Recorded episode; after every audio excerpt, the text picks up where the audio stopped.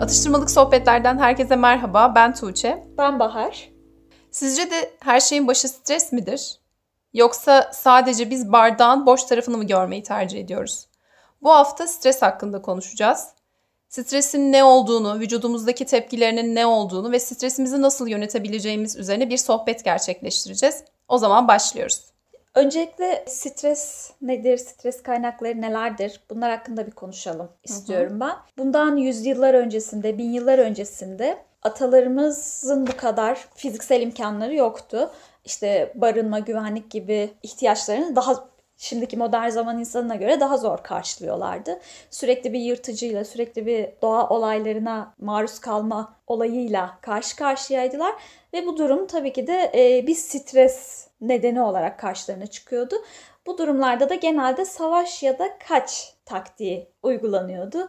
Beyin bu şekilde tepki veriyordu. Ama günümüzde artık bu stres faktörleri biraz daha farklılaşmış durumda. Tabii ki de şu an hala içimizde bir yerlerde o e, ilkel dürtülerimizle hı hı. savaş ya da kaç taktiğini uygulayasımız var hepimizin. Hayvanlarda zaten hala olan dürtüler bunlar. İnsan biraz daha farklı hayvanlardan stres konusunda stres kaynaklarını biraz daha öngörebiliyoruz. Bazı stres kaynaklarını hı hı. öngörebiliyoruz. Peki bu stres kaynakları neler? Onları bir sayalım. Stres faktörleri gerçek tehdit veya algılanan zorluk şeklinde ikiye ayrılıyor. Bizim tabii ki böyle algıladığımız zihin olarak olayları farklı yorumlayıp algıladığımız stres kaynakları da hı hı. oluyor tabii ki de. Strese neden olan faktörlerse dört ana grupta sınıflandırılıyor. Bunlardan birincisi önemli hayati değişiklikler. Mesela şehir değişikliği, insanın sevdiği birisini kaybetmesi, sonrasında evlenme, boşanma gibi şeyler, çocuk sahibi olma gibi durumlar. Bunlar önemli hayati değişiklikler olarak geçiyor ve insanda stres yaratabiliyor. İkincisi felaketler. Bunlar bizim öngöremediğimiz stres kaynakları olarak geçiyor. Peki bunlar ne? Deprem, sel, doğal afet, fırtına gibi şeyler şeklinde. Ve kontrol edemediğimiz etkiler aslında bunlar. Üçüncüsü günlük stres kaynakları olarak geçiyor. Maddi sıkıntılar olabilir, işle ilgili sıkıntılar olabilir, ilişkilerimizdeki arkadaş ilişkilerimiz, sevgili eş, dost, akraba ilişkilerimiz bunlardaki stres kaynakları da olabiliyor. Ya da işte çok basit bir şey, bir şey unutmuşuzdur. O yüzden strese girmişizdir. Bunlar da stres kaynakları olarak geçiyor. Dördüncüsü ise bizim farkında olmadığımız aslında bizi çok etkileyen faktörler var. Bunlar neler? Çevresel faktörler. Hava kirliliği, gürültü, kalabalık gibi şeyler. Kontrolü zor ama bizim dışımızda olan stres kaynakları. Bunların hepsi bizi strese sokan şeyler. Şimdi ilk başta bahsettiğin o işte atalarımızın yaşamsal tehdit olarak gördüğü şeylerle şu an bizim gördüğümüz tehditler çok daha farklılaştı. Modern dünyanın bize bahşettiği mi demeliyim, ne demeliyim bilemedim ama çok daha farklı ve aslında geniş çaplı tehdit faktörleri var. Aslında Mesela lafını bölüyorum. Direkt böyle hayati tehdit olarak algılanan bir şey değil. Yani kimse sonuçta karşımıza bir kaplan ya da bir aslan çıkıp hadi bizi yiyecek Hı-hı. gibi bir tehdit değil ama biraz daha böyle zarar görme ihtimali ya da işte kaybetme korkusunun tetiklenmesiyle oluşan stresten bahsediyoruz. Aynen. Ee, mesela örnek verecek olursak hani sosyal medya zaten hepimizin hayatını ele geçirmiş durumda. Örneğin sosyal medyaya koyduğunuz bir içeriğin, bir fotoğrafın işte bin like alması yerine 10 like e, almasından dolayı yaşadığınız bir stres de olabilir ve bunu siz tehdit olarak algılayıp zaten bunun sonunda stres yaşıyor olabilirsiniz. Hani atalarımızın o zamanki tehditleri algılayış biçimi tabii ki bizim bu sürüngen beyin dediğimiz şeyle aslında devam ediyor. Nesilden nesile geçiyordur ama diğer stres kaynaklarını aslında biz kendi deneyimlerimizden elde ediyoruz. Çünkü zamanında öyle bir şey yaşadıysak bunu zihnimiz kaydediyor ve herhangi bir buna benzer bir olay olduğunda öncekilerle zaten ilişkilendirerek hı hı. E, şu an tehdit durumundasın deyip hemen bir alarm sistemi devreye giriyor. Savaş ya da kaç durumu hala devam ediyor ve bunun sonucunda bir stres yaşıyoruz. Peki e, bir de bu e, vücudumuzda tam olarak neler oluyor da bu stres açığa çıkıyor diye bakarsak ki yaşamsal tehlikelerle karşılaşıldığında vücudumuzda kortizol hormonu salgılanıyor. Bu aslında acı hissini uyandıran bir hormon. Acı bizi uyarıyor, kötü hissediyoruz ve bu aslında işe yarayan bir şey. Çünkü dikkatimizi aslında onu durdurmaya veriyoruz. Yani o an için tehdit olarak algılanan şey her neyse aslında ona dikkatimizi veriyoruz. Hı hı. Beynimiz de acıdan kaçınmak için deneyimle ilgili bütün ayrıntıları kaydediyor. Böylelikle gelecekte neyi aramız, aramamız gerektiğini biliyoruz. Hani hangi durumda benim için tehdit olabilir diye. Hı hı. Beynimiz bunu da e, ilişkilendirmesini yapıyor. Ve geçmişte acıyla ilişkilendirdiğimiz şeylerle karşılaştığımızda da kortizol salgılanmaya başlıyor. Kortizol salgılandığında oluşan hisse aslında korku deniliyor ama kortizol yavaşça yükseldiğinde bu endişe ya da stres olarak ifade ediliyor. Hı hı. Aslında bu kötü hisler biz eğer hızlı davranmazsak acının geleceğini söylemiş oluyor. Hani önden aslında bizi e, bilgilendirmiş oluyor. Hem dikkatimizi o an artık her ne tehdit olarak algılandıysa ona odaklıyoruz. Ve bir taraftan da o his geldiği için zaten diyoruz ki benim bir şey yapmam lazım ki bu histen kurtulabileyim, acele etmem lazım deyip yine dediğimiz gibi savaş kaç olayına gelmiş oluyoruz aslında. Beynin karar verme mekanizmasını kapatıyor bir yerde. Hı hı. Ee, bununla ilgili bir örnek vereceğim. Bundan yaklaşık bir 5 yıl öncesinde bir trafik kazası yaşadım. Benim kontrolüm dışında gelişen bir kazaydı ama işte ben de hani çok şans eseri sağ kurtuldum o kazadan ve diğer araba Mercedes mi? Yok BMW'ydi. Adam işte yeni almış. Kaskosunu bozdurmak istemiyor. Şöyle böyle mafya kılıklı bir adamdı zaten. O an benim zaten o korkuyla karar verme mekanizmam kapanmış bir durumdaydı. İşte bana getirdi, senet imzalattı falan ama hani şey böyle şu an anlatırken normalde bir dakika ya ne oluyor bir polisi arayalım bir çağıralım falan diyebileceğim bir durumda o karar verme mekanizması öyle bir kapanıyor ki şey yapamıyorsun. Ya otonom bir şekilde sanki bir robotmuşsun gibi o an o durumdan en hızlı şekilde nasıl kurtulabil hmm. kurtulabilirim? O seneti imzalayıp kurtulmaktı benim o anki amacım, o anki düşüncem. İşte savaş ya da kaç taktiği. Hani bir an önce kaçmaya çalıştım orada.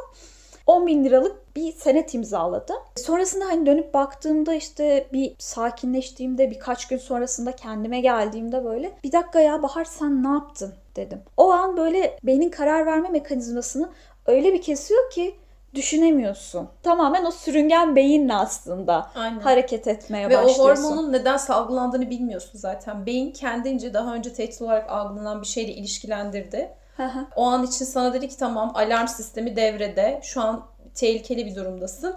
Bir an önce bir şey yapman lazım dedi.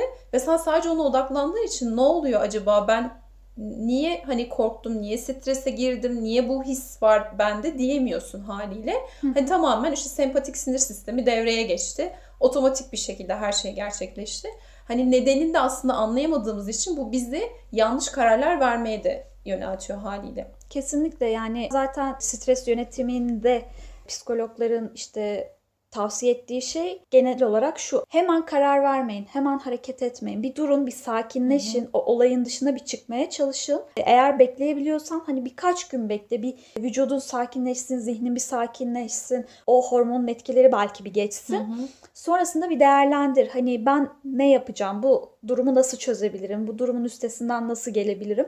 Onu bir düşün sonrasında hareket et e, deniliyor. Ya da işte buna az önceki duruma savaş ya da kaç dedik ya hı hı. ya da yönel ve arkadaş ol taktiği şeklinde değiştirilmiş durumda. Bir dur hani o neden kaynaklanıyor? Bunu nasıl düzgün yönetebilirsin? O duruma bir bak şeklinde öneriler e, getiriliyor. O zaman strese girdiğimiz zaman vücudumuz nasıl tepkiler veriyor? E, belirtileri neler? Biraz da onlardan konuşalım. Hı hı.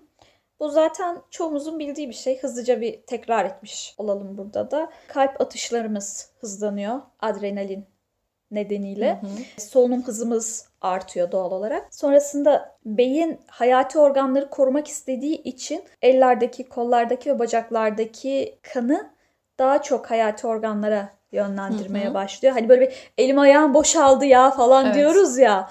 Demek ki ondan kaynaklanan bir şey bu. Onun dışında mesela duygusal belirtiler söyleyebiliriz. İsteksizlik, yalnız hissetmek, depresyon, karamsarlık, huzursuzluk, hı hı. kaygı bozukluğu, asabiyet, alınganlık olabilir. Hı hı. Tabii şöyle de bir durum var. Sürekli strese maruz kalma fiziksel olarak sıkıntılara da neden oluyor. Kaslarda, dokularda sıkıntılar yaratabiliyor sürekli bir kortizol hormonu salgılanması hı hı. nedeniyle ve bağışıklık sistemini de düşürmeye başlıyor zaten. Stresli, üzüntülü, sıkıntılı olduğum zamanlarda kendimden örnek vereyim. Daha çabuk hasta olurum. Daha kolaylıkla hastalıklara yakalanıyorum mesela. Yine stresli olduğumuzda hani biraz önce bahsettiğin örnekteki gibi karar verme güçlüğü. Çünkü o an karar veremiyorsun zaten. Başka hayati organlar zaten e, göreve aldığı için karar vermekte güçlük yaşıyorsun. Olayların olumsuz taraflarına odaklanıyorsun. Odaklanmada güçlük çekiyorsun. Unutkanlık yaşıyorsun. Sürekli bir endişe halinde oluyorsun. E, haliyle aslında düzgün işleyen bir makineyi sen bozmuş oluyorsun. Yani sürekli kortizol hormonunun işte adrenalin hormonunun salgılanması haliyle gidişatta bir tersliğe neden oluyor. Ama durup şöyle bir düşündüğümüz zaman işte de, az önce de bahsettiğim gibi sakinleşip o savaş ya da kaç yerine arkadaş e, ol ya da yönel taktiğini uygulamaya başladığımız zaman işin içine oksitosin hormonu girmeye başlıyor. Hı. Oksitosin hormonu da zaten kadınlarda hani östrojen hormonuyla birlikte salgılanan bir hormon. Bu hani daha böyle ılımlı olmayı, daha arkadaş canlısı olmayı sağlayan bir hormon ve hani kadınlarda erkeklere göre daha fazla salgılanan bir şey. Bu son zamanlarda hani çıkan mindfulness olayı da var. Aslında bu da yine bununla alakalı bir şey. Farkındalık. Yani hani biz ilk başta söyledik ya her şeyin başı stres mi diye. Ama son zamanlarda olay aslında her şeyin başı farkındalığa gitmeye başladı. Yani ne kadar farkındalığını yükseltirsen aslında öyle bir durumla baş başa kaldığında da bir dakika ya ben ne oluyorum? Niye bu duyguyu yaşıyorum? Daha öncesinde böyle bir şey yaşamış mıydım? Hani ne alaka? Belki o an ne içinde olduğunu bile anlamadın ama sana bir stres geldi. Bir hormonlar bir bozuldu, bir dengelendi, salgılandı. Ee, bir durup düşünmek, bir şeylerin farkına varmak, gerçekten durup bir nefes almak. Bunlar aslında küçük etkiler gibi görünebiliyor ama hani küçük adımlar gibi görünüyor ama gerçekten etkisi büyük olabilecek şeyler. Çünkü bu noktada aslında hani sen o gelen hissi bastırmak yerine ne oluyor ya ben niye bunu yaşıyorum ki deyip onu Daha anlamaya çalışıyorsun. Analiz etmeye Aynen analiz etmeye çalışıyorsun. E, analiz sonrasında da daha düzgün kararlar verebilecek duruma geliyorsun. Çünkü çoğu zaman aslında stres kaynakları gibi görülen şeyler bizim onlara verdiğimiz anlamdan dolayı. Hı hı. Zihnin oyunlarından dolayı Aynen. meydana çıkıyor aslında. Aynen. Belki stres kaynağı değil ama işte e, iş yerinde mesela bir projeyi yetiştirmeye çalışıyorsun. Yetişmediği zaman işte itibarını kaybedeceğini düşünebilirsin. Sana olan güvenin kaybedileceğini düşünebilirsin gibi gibi şeyler. Ama aslında şey iyi bir çalışansındır. Belki bir iki projeyi yetiştirememişsindir. Bu hani e, normal bir şey aslında insanlık hali. Kendi zihnimiz hayır bunu yetiştirebilmelisin, yetiştirmelisin, mükemmel olmalı bu şeklinde bizi manipüle ettiği için doğal olarak strese de girmiş oluyoruz. Nasıl diyeyim biraz böyle dediğin gibi farkındalığı yükseltmek gerekiyor stresle başa çıkmak için mi diyeyim stresi yönetebilmek için. Bu noktada şey de şey görebilmek de önemli. Stres bizden mi kaynaklanıyor yoksa bizim dışımızdaki etmenlerden mi kaynaklanıyor? Yani o kontrol edebileceğimiz bir alanda mı stres kaynağı yoksa kontrol edebileceğimiz alanın dışında bir kaynaktan mı kaynaklanıyor? Bunu da bence fark edebilmek gerçekten stres yönetimi konusunda bir adım. E, çünkü şöyle bir şey var. Ben haliyle çevremi e, ya da diğer insanları değiştiremeyeceğim. Değiştirebileceğim tek şey kendim. Aynen. Ya da bakış açın. Aynen. Hani bu stres eğer benden kaynaklı bir şeyse bunu fark edip ona göre e, eylem adımları çıkartabilirim ama işte bu işten kaynaklanabilir, eşten olabilir, arkadaştan olabilir. Yani belki trafikte giderken sinirlendiğin bir şoför bile olabilir. Hı hı. Ama bunlar eğer değiştirebileceğin şeyler değilse aslında strese girdiğin konular sana tamamen yük oluyor. Evet. Ve bu yük de ne kadar ağırlaşırsa aslında Bence stresle başa çıkmak değil, hayatla başa çıkman zorlaşıyor. Meşhur bir söz var ya hani Tanrım değiştiremeyeceğim şeyleri kabullenmem için huzur, değiştirebileceğim şeyleri değiştirmek için cesaret hı hı. ve aralarındaki farkı kavrayabilmem için bana akıl ver diye aslında çok güzel özetliyor bu anlattıklarımızı. Evet. O zaman bu stres yönetiminde neler yapabiliriz? Biraz da onlardan konuşalım. Şöyle stres yönetiminde hayır diyebilmek aslında çok önemli bence. İstemediğimiz bir şeye ya da sabrımızın, zamanımızın, emeğimizin yetmeyeceğini düşündüğümüz şeye hayır diyebilmek stresimizi, dışarıdan kaynaklı stresimizi azaltmamızı sağlayabilir.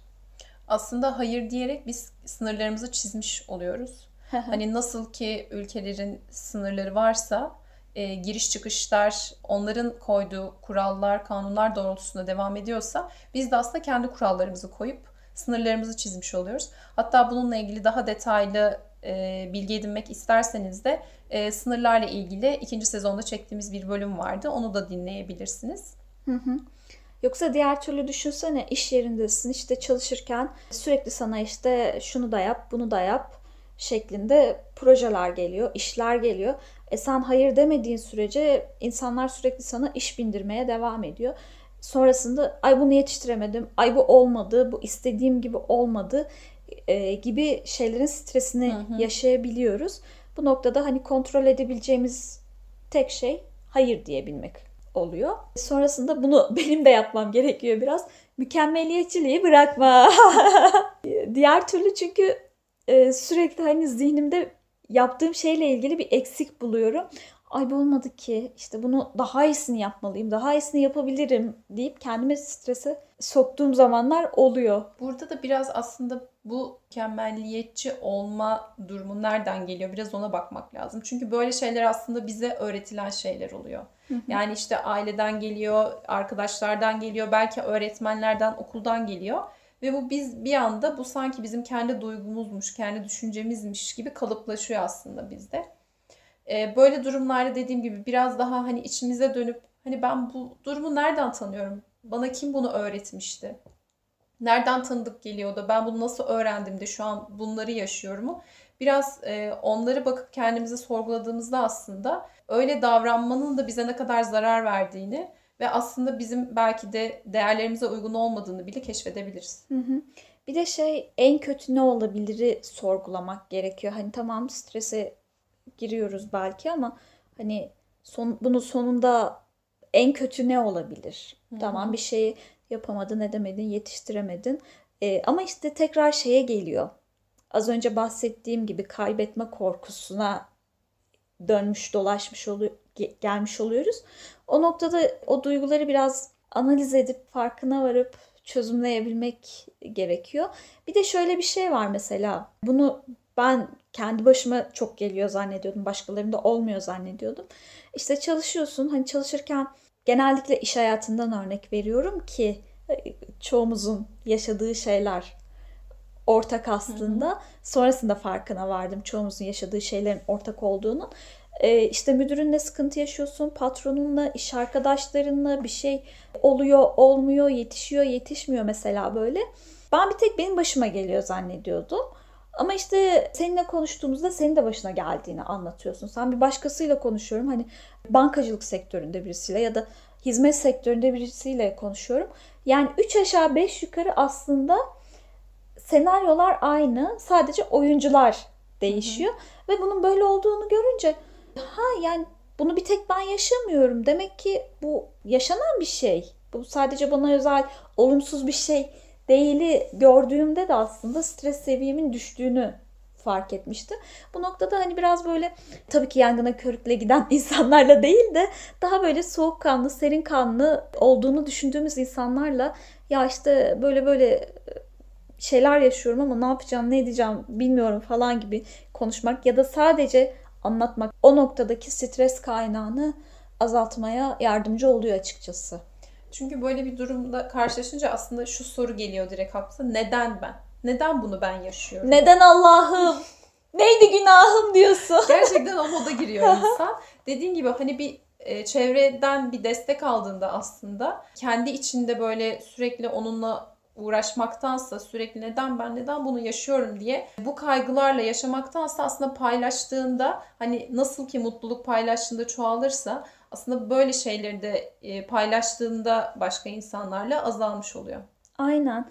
Bakış açısı da aslında çok önemli. Yani şey görüyorum mesela Allah'ım bütün bunlar benim başıma geliyor. Neden ben işte çöle düşsem kutup ayısıyla karşılaşırım diyen insanlar daha çok stres yaşıyor. Daha çok böyle o karamsarlıkları, kötü olayları kendine çekiyor. Ama biraz daha böyle iyimser olunca hayata ya polyanlacılıktan bahsetmiyorum ama hani sonuçta hayatımızda böyle güzel giden şeyler, iyi giden şeyler de var. Az önce e, bölümü çekmeye başlamadan önce de konuştuğumuz gibi hani iş hayatı belki kötü gidiyor insanın ama Aa bak ilişkilerin çok güzel, çok güzel eşin var, çok güzel sevgilin, arkadaşların var. Hani onlar sana destek oluyoru da e, görmek gerekiyor ki hani o yani neden ben işte sürekli bu kötü şeyler benim başıma geliyor psikolojisine, depresyona girmemek gerekiyor yani o noktada. Ee, mesela bununla ilgili e, yapılmış bir e, deney de vardı. Bu şekilde işte neden ben işte e, niye böyle şeyleri yaşıyorum? Ben işte şunu yapamıyorum. Kesinlikle hayatımda bu olmayacak, etmeyecek gibi sürekli karamsar ve kötümser konuşan bir grup insanla çalışmaya başlıyorlar ve onlara hayatlarında iyi giden şeyleri anlattıklarında fark etmesini sağladıklarını yani bardağın dolu tarafını gösterdiklerinde aslında iyileşme gözlenmiş ve kullandıkları cümlelerde hani o kötümser karamsar cümlelerden daha iyimser cümlelere geçmiş. Çünkü insanın aslında işte bu çevrede olan şeylerle ilgili işte strese girmesindense işte evet kendi hayatında yaşadığı iyi durumları belki evet bu ilişkileri olabilir ne bileyim belki işte okuyordur dersleriyle alakalı başarıları olabilir. Ya da kendi güçlü yönleriyle alakalı olabilir. Hı. Aslında ne kadar çok kötüye odaklanırsan o kadar çok şey e, de beraberinde getirmiş oluyorsun. Çünkü odak noktan o. Evet. Ama ne kadar çok iyiye odaklanırsan aslında kötüyü bir tarafa atmış oluyorsun. Yani resmen e, çöp kutusuna atmış oluyorsun gibi. E, ve hani ne kadar dediğim gibi iyi şeylere odaklanırsan da aslında onları e, daha çok görüyorsun ve alıcıların ona göre şekilleniyor. Aynen bir de yani insan zihni hani şey böyle kötü düşünüp kötü karar verme konusunda daha kolayına geliyor. Evet. İnsan zihninin. Onun dışında fiziksel olarak da tabii ki de stres yönetimi için yapabileceğimiz şeyler var. Bunlar neler mesela? Çok stresli olduğumuz zamanlarda işte çıkıp bir yürüyüş yapılabiliyorsa yapmak, bir meditasyon yapmak ya da en basitinden mesela e, meditasyon app'ten Deniz Bağı'ndan öğrendiğim şey nefes alırken rahat, nefes verirken sakin, işte rahat, sakin şeklinde nefesimi ön plana çıkartıp nefesime odaklanmak o stres seviyemi çok ciddi anlamda düşürüyor. Yani ciddi olarak bunu fark ettim, gözlemledim kendi hayatımda. Tavsiye ediyorum. Basit bir stres anı da olabilir. İşte trafikte olduğunuz bir anda olabilir. Ya da çok daha büyük bir stres altındayken de işte rahat sakin, rahat sakine döndüğüm zaman böyle nefesime odaklanıp o stres kaynağından e, zihinsel olarak çıkıp bir şeylerin farkına varıyorum ve daha böyle bir sakinleşip karar verebiliyorum açıkçası. Yani aslında e, hani senin o yaptığın meditasyonla ana odaklanıyorsun, anı yaşıyorsun. Çünkü insanoğlu sürekli bir şey düşünme halinde. Nitekim bir psikolog olan Ender Tolving'in de söylediği bir cümle var. Kafasının içinde zaman yolculuğuna çıkabilen tek hayvan türü biziz. Çünkü sürekli düşünüyoruz. Geçmişe gidiyoruz, geleceğe gidiyoruz. Onu düşünüyoruz, bunu düşünüyoruz. Ama ana odaklandığımız zaman aslında sürekli o gün içerisinde olduğumuz beta beyin dalgasının aslında alfaya düşürmüş oluyoruz kendimizi. Çünkü ne kadar çok betada kalırsak zaten o kadar çok aslında anksiyeteye de davetiye çıkarmış oluyoruz. Çünkü geçmişte takılı kalmakta bir yerde seni depresyona sürüklüyor. Ama sürekli geleceği düşünmekte kaygı yaratıyor. Geleceğini çünkü bilmiyorsun o belirsizlik de ana odaklanmanı zorlaştırıyor. Evet. Ama bu bu tarz uygulamalarla işte meditasyonlarla, nefes egzersizleriyle nefesine odaklandığında, sadece ona odaklandığında, başka hiçbir şey düşünmediğinde aslında bir zihninde bir temizlenme hissi yaratıyorsun kendinde. Hı hı hı. Kısaca şey diyebiliriz aslında geçmişin yüklerini ve geleceğin kaygısını bir kenara bırakıp anı yaşamak en güzeli. Onun dışında normal fiziksel egzersiz de yapabiliriz. Bununla ilgili zaten bir bölüm çekmiştik. Hı hı. Sporla ilgili, spor yapmanın vücudumuza, beynimize olan etkileriyle ilgili. Onu da dinleyebilirsiniz. Tabii ki de hani fiziksel olarak, zihinsel olarak beyine çok büyük katkıları var fiziksel egzersiz yapmanın. Bu da strese iyi geliyor açıkçası.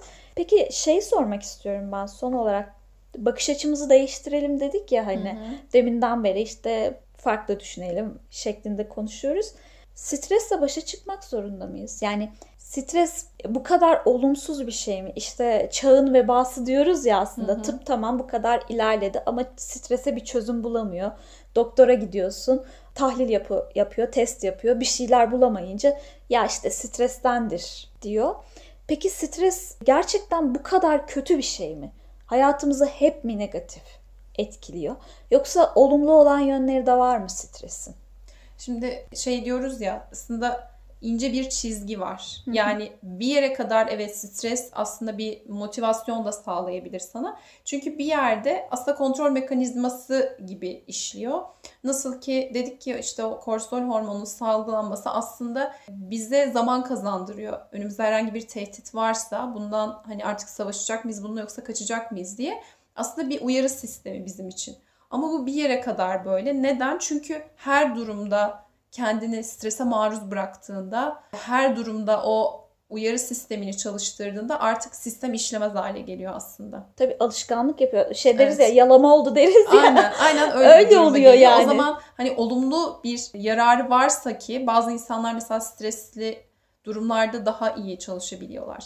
Ya mesela e, şöyle bir durumda var. Kısıtlı zaman içerisinde çalışıldığında aslında yaratıcılık da artıyor. Ben Çünkü ben... hani zihin daha çok aslında ona odaklanıyor. Odaklanma ee, artıyor aynen. aslında. O zihninde ne var ne yok onun yani senin o anki konsantre olduğun işin için işe yarayacak ne varsa onları aslında bir anda ortaya çıkartıyor. ve gerçekten yaratıcılığın artıyor. Ama bu bir yere kadar. Hani bu çok daha üst seviyelere geçtikten sonra zaten iş çığırından çıkıyor. Tabii canım ya mesela şey bazen bazı şeylere çalışmayı ya da bazen bazı şeyleri yapmayı son ana bırakıyorum. Ve cidden yani bir bakıyorum ki o kadar verimli çalışmışım ki anlatamam sana. Ya normalde o kadar o stres kaynağı olmasa, o stres duygusu olmasa belki o kadar şey çalışmayacağım, verimli çalışmayacağım ama o stres aslında bu kıvılcım gibi bir şey oluyor. Yani bazen bizim ilerlememiz için gerekli olan kıvılcımı da stres sayesinde kazanabiliyoruz. Ya da işte o içimizdeki bizi yakıp kavuran stres ateşi de bundan kaynaklanabiliyor. Ya aslında ilerlememizi de sağlıyor. Tamamen kötü bir şey ama stres olmasın diye bakmak da çok gerçekçi bir duygu değil bence. Gerçekçi bir düşünce değil. Hatta şöyle de bir şey söyleyebiliriz. Bu dedik ya stres anında aslında neyin sebep olduğunu tanımlamak, ve bunu belirlemek, o farkındalığı yaşamak aslında bize faydası olan bir şey dedik. Bu tehdit tepkilerini de anladığımızda aslında sahip olmamız gereken güçleri de edinmiş oluyoruz. Çünkü dedik ya bir uyarı sistemi bu ama bize bir şeyleri önceden sezdiren bir sistem. Belki evet bir şeyi son ana bıraktık ve bundan stres yaşadın. Belki sonunda kötü bir şey oldu. Hani stresli bir ortam oldu ve istediğin gibi ilerlemedin. Sen aslında kendinle ilgili şöyle bir şeye varacaksın. Ha demek ki ben böyle bir durumda çalıştım. Bu benim yararıma olan bir şey değilmiş. Bu durumda o stres benim işime yaramadı. Hı hı. Belki işine yarayan başka bir durum olabilir. Belki sporcular açısından o stres onların faydasına olabilir. Ama bunu aslında iyi tespit etmek lazım.